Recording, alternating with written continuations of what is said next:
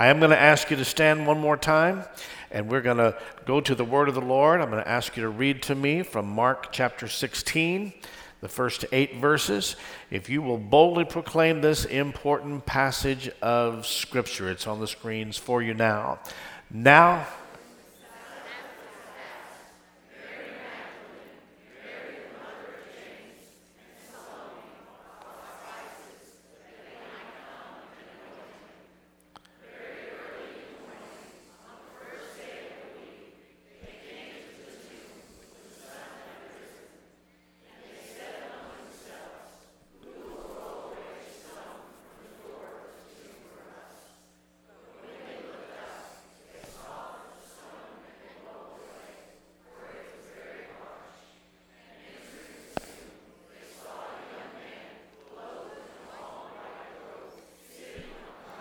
I'm sorry, which side? All right, go ahead. And they?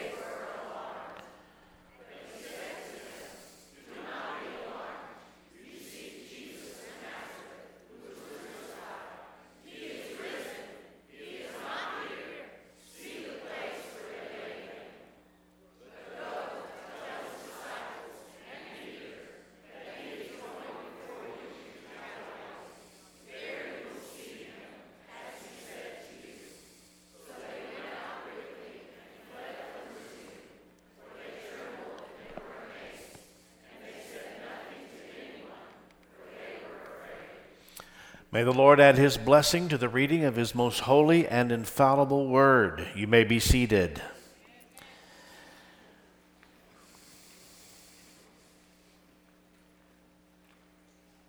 There is something that's very notable to me uh, that is part of this passage that I think I should bring to your attention this morning.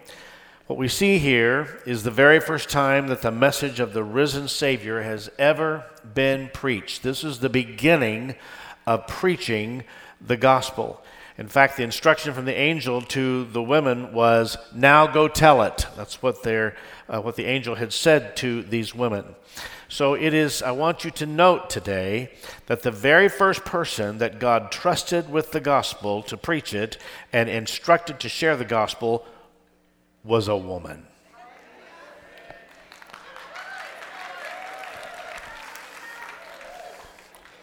I always thought that was going to get more response, especially from you. But uh,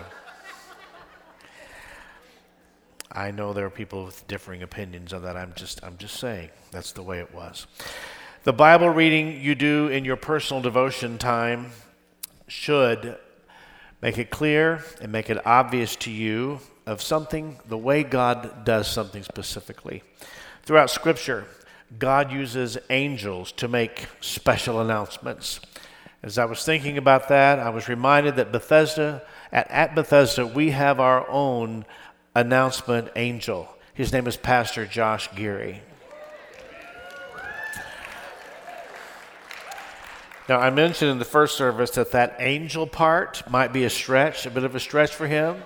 And his wife is sitting next to him nodding like this. But, you know, I'll leave that to them. But it is true that God uses angels for announcements, especially certain important announcements. Uh, it happened in Genesis chapter 19. An angel brought a message of destruction to Sodom and Gomorrah. It happened in Judges chapter 16, where an angel announced the birth of Samson. In Luke chapter 1, an angel announces the birth of John the Baptist and the conception of the Lord Jesus. In Luke chapter 2, an angel announces the birth of Christ. So, what we see is this announcing angel Gabriel and a warring angel Michael. These are, these are messengers, these are ambassadors. And when God is ready to make a special announcement, he sends an angel. The announcement given by the angel at the tomb literally is the gospel of the Lord Jesus Christ. It's the gospel of the resurrection. It's the good news of the, re- of the resurrection. How many of you know it is good news that Jesus got up from the grave? and the place from which the gospel is first preached is the empty tomb, which both received and gave up Jesus Christ. But here's what we know to be true Jesus went into the tomb dead, but he came out of the tomb alive. Hallelujah. That's the gospel. That's the good news. Can you say amen to that today? Excuse me. If you are a person who's very familiar with this text that we read this morning, and I know many, if not most of you are, and you've heard it preached most of your life, uh, I began to think through all the, the uh, ways that I have heard this text preached over the years.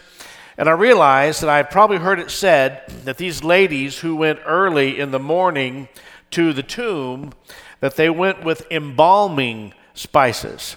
But if you really look at Scripture, you understand that that is not at all what the Scripture teaches. It is an assumption that is easily made by preachers and people who are preaching this passage and gospel communicators. But you see, embalming, as I've discovered, is an Egyptian tradition. But the Jews, when they went to the tomb, they went to anoint. And normally the dead were anointed at the time of burial, but something specific happened in the timing of this according to Mark's gospel.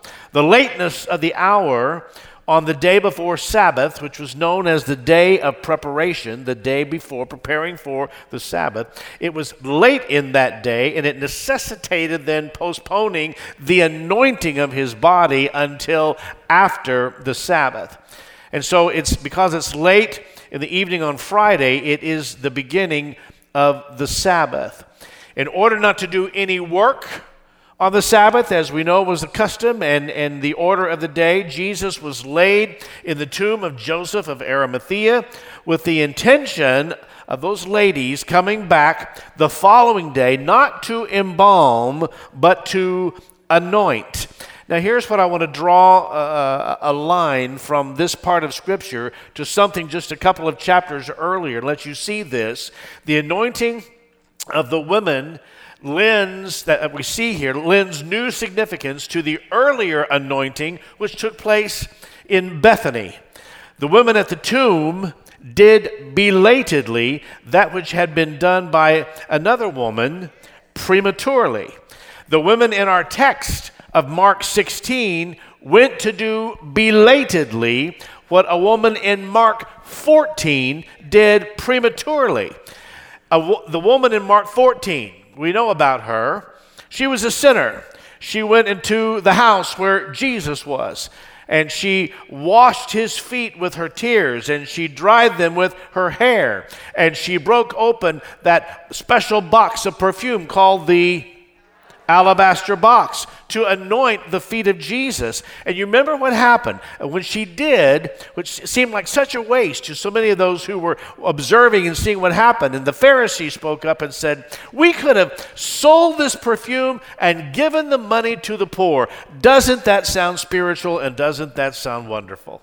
But obviously, it was not what pleased the Lord because Jesus said, Leave her alone. What she is doing is a memorial for my burial. And everywhere the gospel is preached, be sure to mention what this woman did. She did prematurely what the women at the tomb did belatedly and it was it, it, was belated but they didn't even get a chance to do it because he was already risen and already up by the time those women got there. They went to the tomb to anoint him with aloes and myrrh and spices and there was a reason for that. Because they wanted to go into the tomb to sweeten up his decaying body they believed he was in the tomb and that he was decaying, and their funeral errand, if you will, to go into the tomb was to try to make death smell sweet. It was an act of love, it was an act of devotion. Just as the woman of Bethany in chapter 14, what she did, it was an act of love. It was an act of devotion. Like the woman at the tomb, an act of love, an act of devotion. One is too early, and the other is too late, and the latter is going to the tomb to try to make death smell sweet. But guess what, folks? You can't make death smell sweet. You can't make decay smell good. It doesn't. You can't cause death to have a sweet aroma.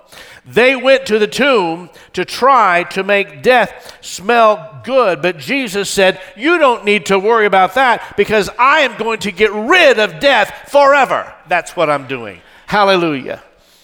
Now, Mark does what is unusual in his uh, distinctive in his gospel account. For the third time in the Gospel of Mark, he lists the proper names of these women. Uh, it was because they were there, they were present at the cross, they were present at the burial, and they were there at the empty tomb. And then he lists their proper names. Ladies, please be patient with me for just a moment. This might get a little uncomfortable just for a second. And don't get mad at me when I remind you that in that day, in that time, in that culture, the testimony of a woman was never to be believed in Jewish tradition. I feel the love in the room already. A woman could not testify in court. Uh, you, you, may recall that when a Hebrew male woke up every morning, his morning prayer went something like this God, I thank you that I'm not a Gentile. God, I thank you that I am not a slave. And I thank you that I'm not a woman.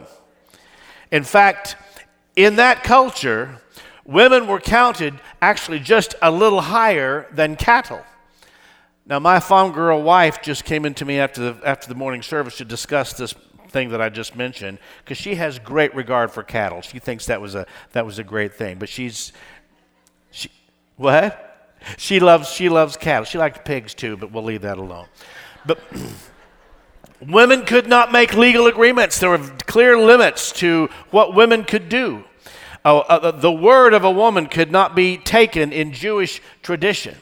So you have to then ask why is Mark going to the intentional effort to list these ladies by name if they are not even regarded and if their testimony is not even to be believed? And I can tell you why he lists them. It's because they're the only ones who stayed. Peter's gone. Judas has already killed himself. All the men have fled in fear. The only ones who are around are the women because women have strong faith. Can I get an amen? That was a female sounding amen. I understand that. But women have a strong faith. And they know that they know that they can't do when they can't do anything about a situation, they still can try to sweeten it up. Men try to get in and fix it. Don't we do that, guys? If something comes at us, our plan is to figure out how to fix it and get on with it so we can get on to the next thing. Women look at it completely, completely different. They, they know that even when they can't do anything about it, they can at least, at the very least, try to sweeten it up. He's dead, but I can try to sweeten it up. Those women are there and they are mentioned in the book of Mark because the men ran away. Mmm. Was that you or was that a cow that I just heard? The cow. Mark mentions their names. And what, what is it? It's Mary Magdalene, Mary, the mother of James, Salome. Those ladies refused to leave Jesus by himself. They were at the cross. They saw Joseph of Arimathea and Nicodemus. They saw those gentlemen take his body down. They watched them put him in the tomb. So those ladies, at least what they're thinking is, we'll, we'll, we can go to the tomb because that's where we last saw him, and he has to be there. And now they arrive at the empty tomb where they dis- will discover proof of the resurrection. But I want to say to you today, the empty tomb itself is not the proof of the resurrection. The risen Christ is the proof of the resurrection. Hallelujah, indeed. And understand this the resurrection actually gives significance to the tomb for you and me. Really? What do you mean by that? The resurrection makes the tomb meaningful. Let me tell you how. Since Christ got up from that grave, that means that one day my tomb is going to be empty, just like your tomb will be empty someday. Blessed be the name of the Lord. A risen Christ who shows himself to believers is proof that he is alive. You know, folks, we wouldn't be here this morning simply lifting our hands and lifting our voice, probably just over an empty tomb. But we've gathered in this place this morning because we have a testimony which sounds a whole lot like this I serve a risen Savior. He's in the world today. I know that He is risen, whatever men may say, because I see His hand of mercy, and I hear his voice of cheer. And just the time I need him, he's always near. He lives. I said, He lives. Christ Jesus lives today. Walks with me and talks with me along life's narrow way. He lives, He lives, salvation to impart. You ask me, how do I know He lives? He lives, not because some preacher said so. He lives not just because some church declares it to be true. He lives within my heart. If that's true for you, say hallelujah today. I'm not what I used to be because Jesus lives within my heart. You're not who you used to be because Christ lives within your heart. Once we beheld the Lamb, as the choir sang this morning and last Friday night so wonderfully well, once you behold the Lamb, you can never, ever be the same again. Blessed be the Lord. And you know what? There's so much significance to the fact that He lives within us. That means He goes with you wherever you are. Do you realize what a privilege and what a blessing it is? You don't leave Him someplace, He's there. That means that you take the name of Jesus with you on your job. You take the name of Jesus with you to your neighborhood. You even you take him this afternoon to your family reunion. You can take him there. Everywhere you go, Jesus goes with you because when you show up, he is alive within you. Do you know how to recognize if something is alive or not? There's really only one way to recognize if something is alive if it moves. If it moves. And I've noticed there's a couple here in the sanctuary this morning who haven't moved yet this morning. I was reminded uh, what Pastor Des uh, used to say. He had a, a, delightful phrase when he would he would say something when he was preaching that had obvious impact on him, and it and it seemed to kind of just slide over everybody else. And he would say, "Sleep on, beloved. Sleep on, beloved." But you know what? To those who are here this morning who are not ashamed of the gospel of Jesus. Have we got any of those folks in the house today? You're not ashamed of the gospel of Jesus Christ. Are there any thankful people in the house that you're thankful that you serve a God who woke you up this morning, who caused your heart to, to beat today and, and put air in your lungs, that you serve a God who saved you from a burning hell. You serve a God who picked you up and turned you around and He placed your feet on solid ground. You serve a God who's dried your tears in the night. You serve a God who's rolled away your burdens, who has opened doors that were closed in your face. And you serve a God who has made a way where there is no way. To those folks, you move because Christ got up one Sunday. Where's the thankful people in this house today?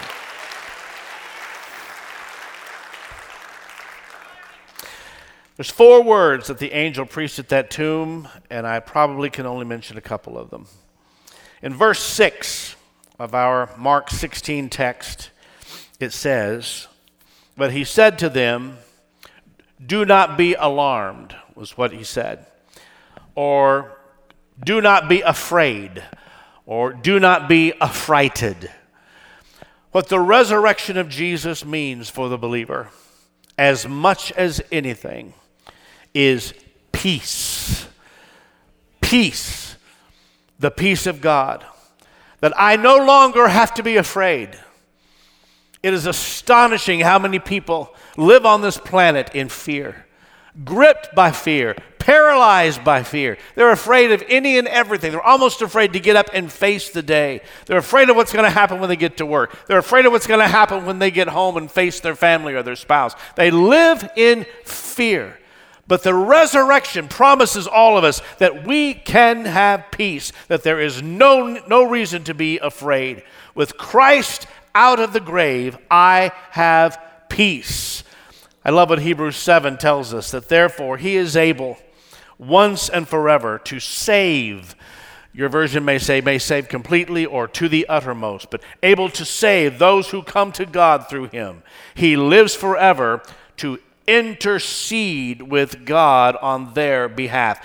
Are you thankful this morning that He is interceding on your behalf? Now, He could not do that if He was still in the grave. I'm glad we serve a risen Savior. Now, I mentioned, I stopped you a while ago when you were reading the text to me, that you mentioned the angel was sitting on the right side.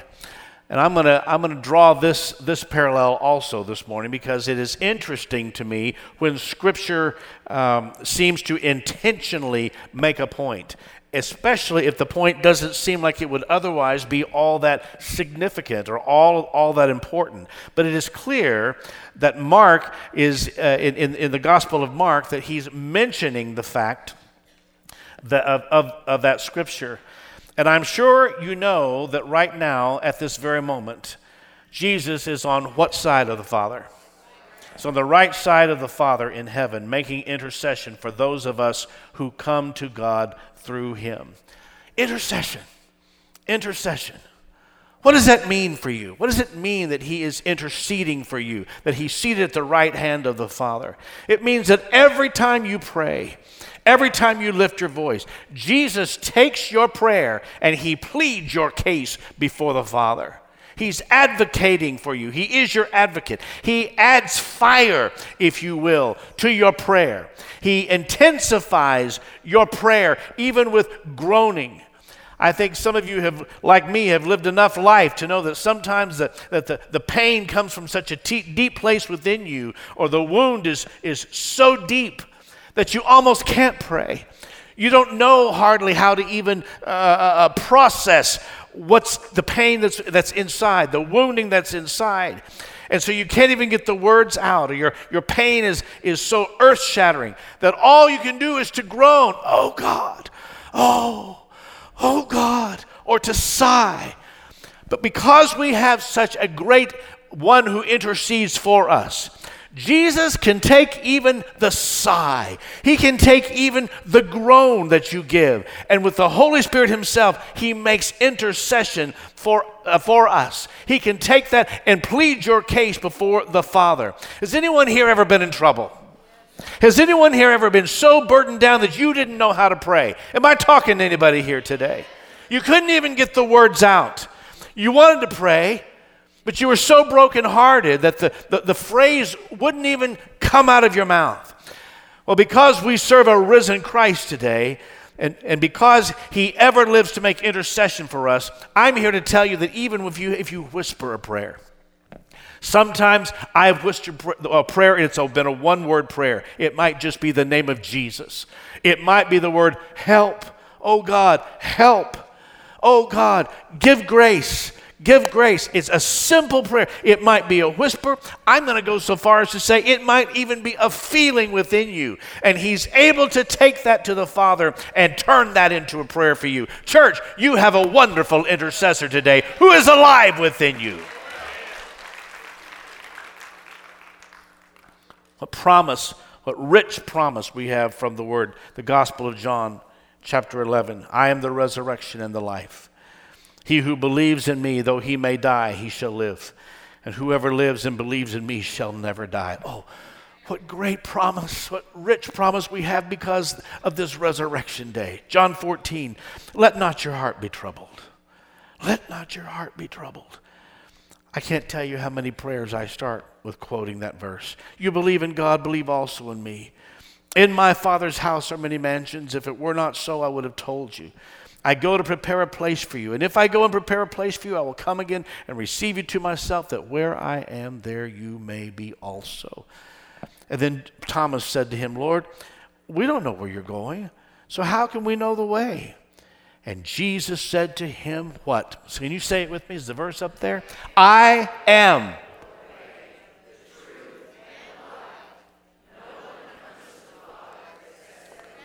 I know you know that by heart, but I want you to say it again. Let's say it together.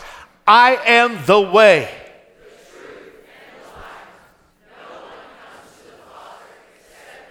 Aren't you reminded through that that He is the great I am? He is the great I am.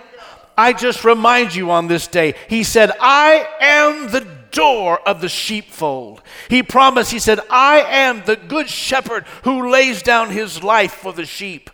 He promised, I am the bread of life. I am the water of life. I am the light of the world. I am the resurrection and the life. Bethesda, everything we have need of in this life, Jesus says, I am. Say it again. I, again. Now put your hands together and bless him for his promise for us today.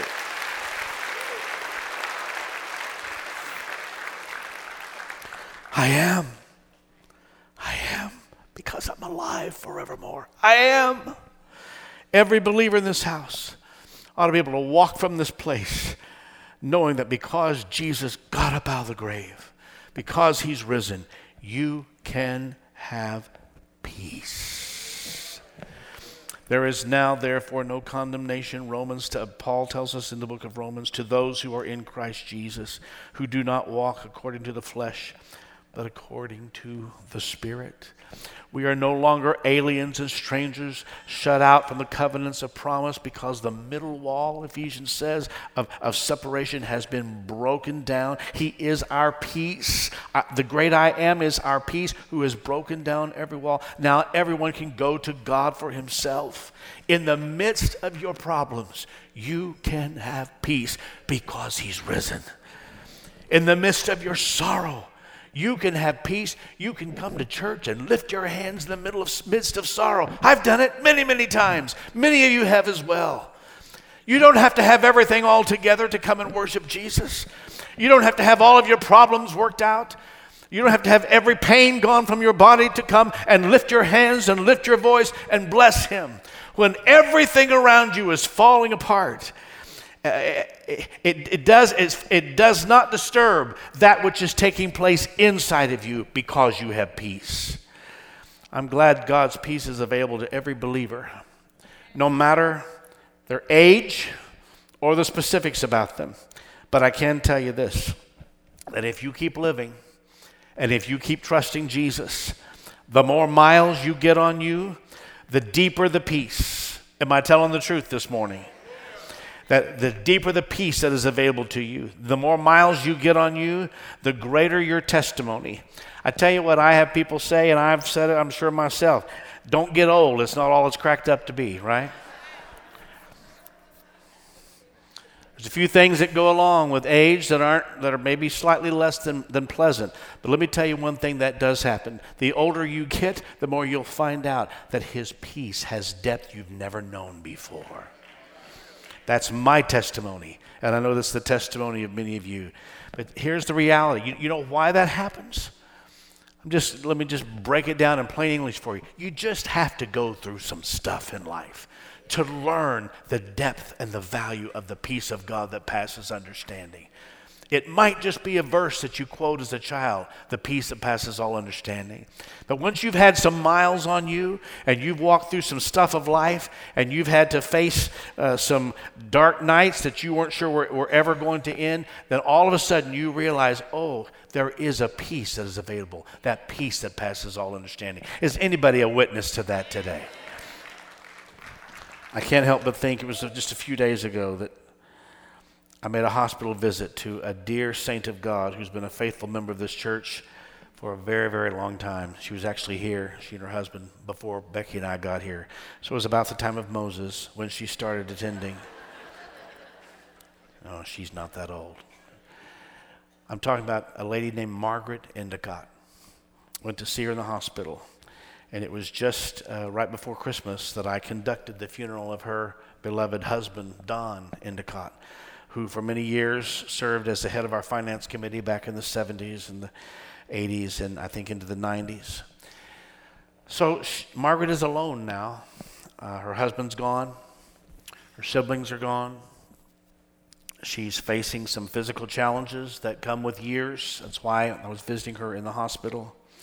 This is probably not the way she would have designed her life to be at this point of her journey. But we had a fabulous talk. I, had to apologize to her. I stayed way too long because we just got wrapped up in conversation. We reminisced over the early days of Beth- our early days of Bethesda and talking about Pastor Des and all the people through the years and the many situations. And we had so much in common. It was easy to conversation was very easy and, and really precious. So it came time for me to leave, and I, I, I prayed with her.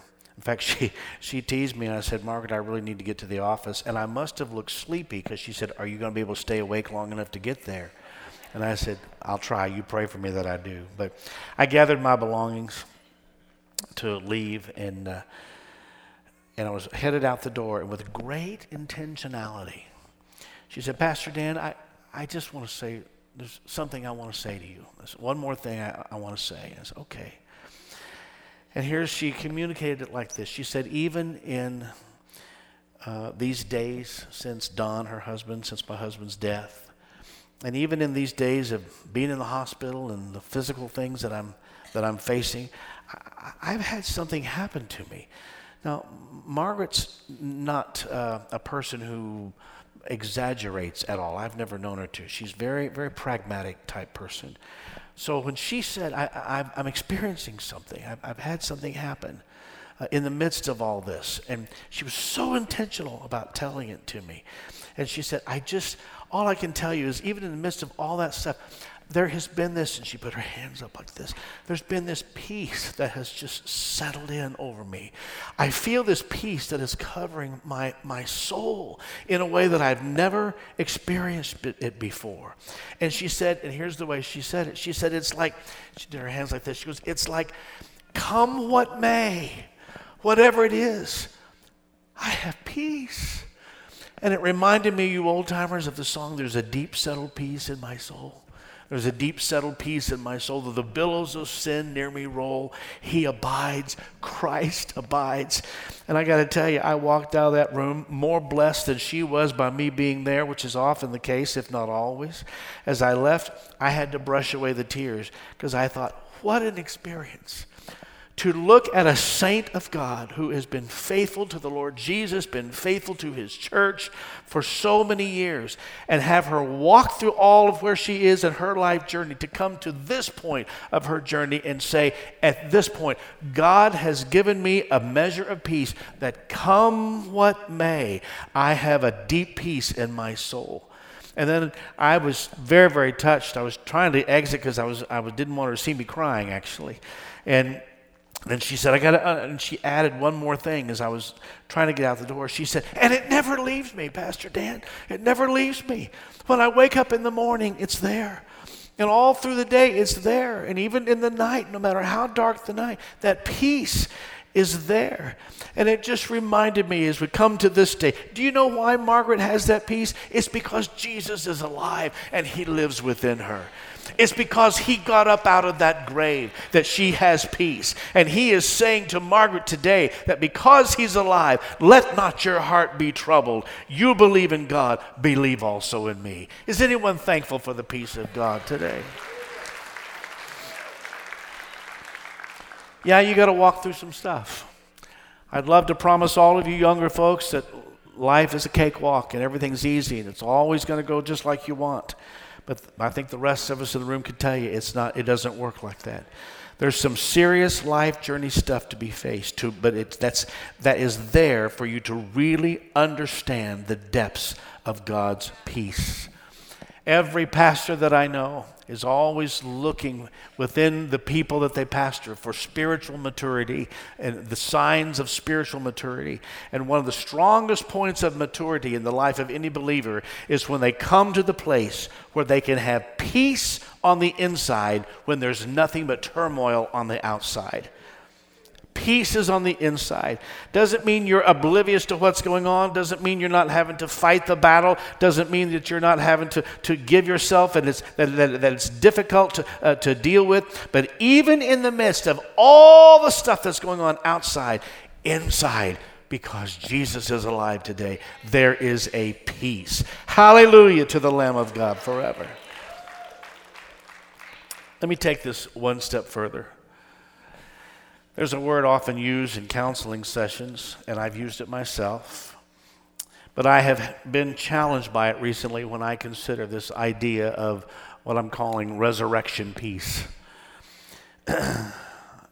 I'm even challenged by my own use of this word, and the word is closure. Closure. I have become increasingly uncomfortable with this word when I hear people say, I just want closure. I just need closure. Now, this probably means different things to different people. It might not mean the same thing to you that it means to me.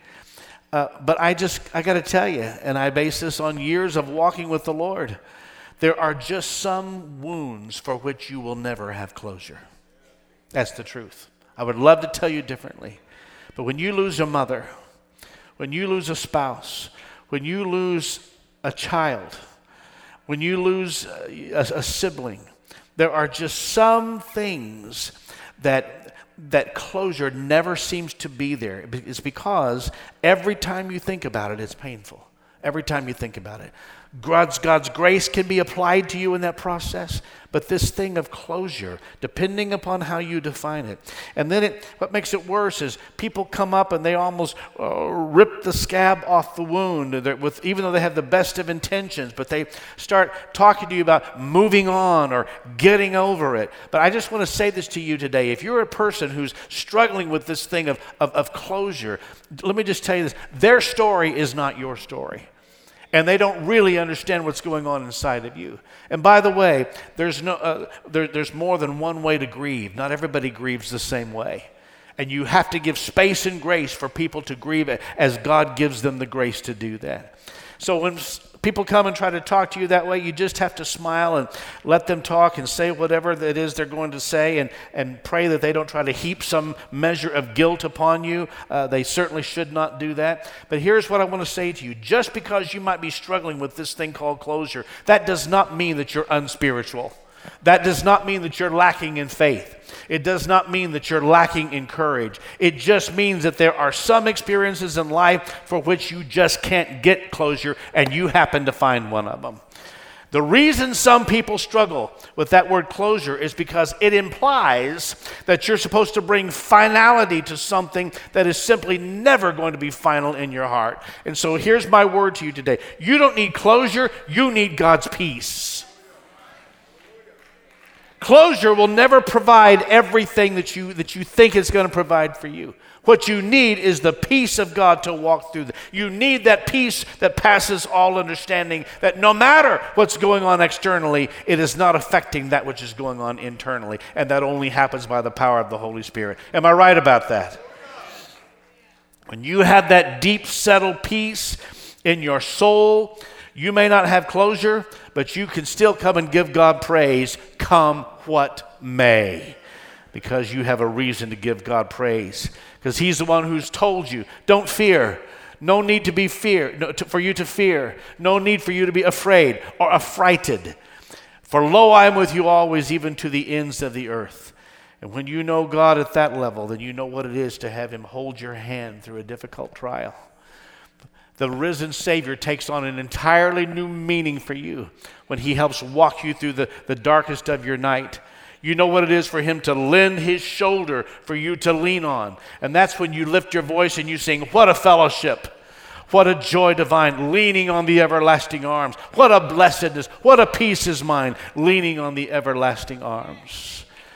In this same sentence of verse 6 of chapter 6 of our text in Mark, there's a, there is another word that the angel said to the woman. Mark 16, chapter, uh, verse 6. But he said to them, Do not be alarmed, because I know who you're looking for. You seek Jesus. You're looking for Jesus who was crucified. He was crucified. It's absolutely real, it's absolutely true. Now you're intently searching for Jesus of Nazareth who was crucified. And probably your Bible follows with, But he is risen. But the Greek manuscript, the original Greek, actually says he was raised. There is a difference between he is risen and he was raised. He is risen could almost imply that he did it himself. But when it says he was raised, that's a reminder that only God could have done that. Only God could have done that. Only the Gospel of Mark records the conversation of these three women on their way to the empty tomb. When they're on their way, and they're wanting to know who's going to roll the stone away. It's heavy, scripture says. It's large. You read it earlier. And their concern is, is who will work to move the stone?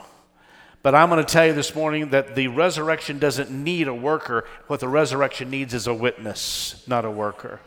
And when they get there, they discover obviously that the stone was already rolled away. Not for them to have to work, but for them to be a witness.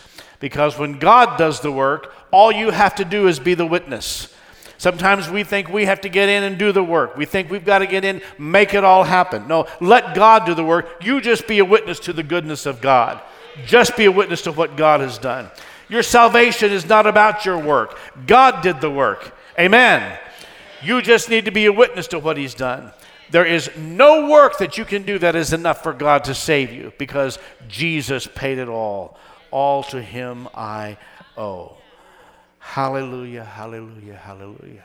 What can wash away my sin? What can make me whole again? Folks, you can't earn it. You can't merit it. You can't work for it. He simply died in your place. Christ was crucified. Christ was raised. Only God could have done that. Only God could have planned such a perfect plan of salvation.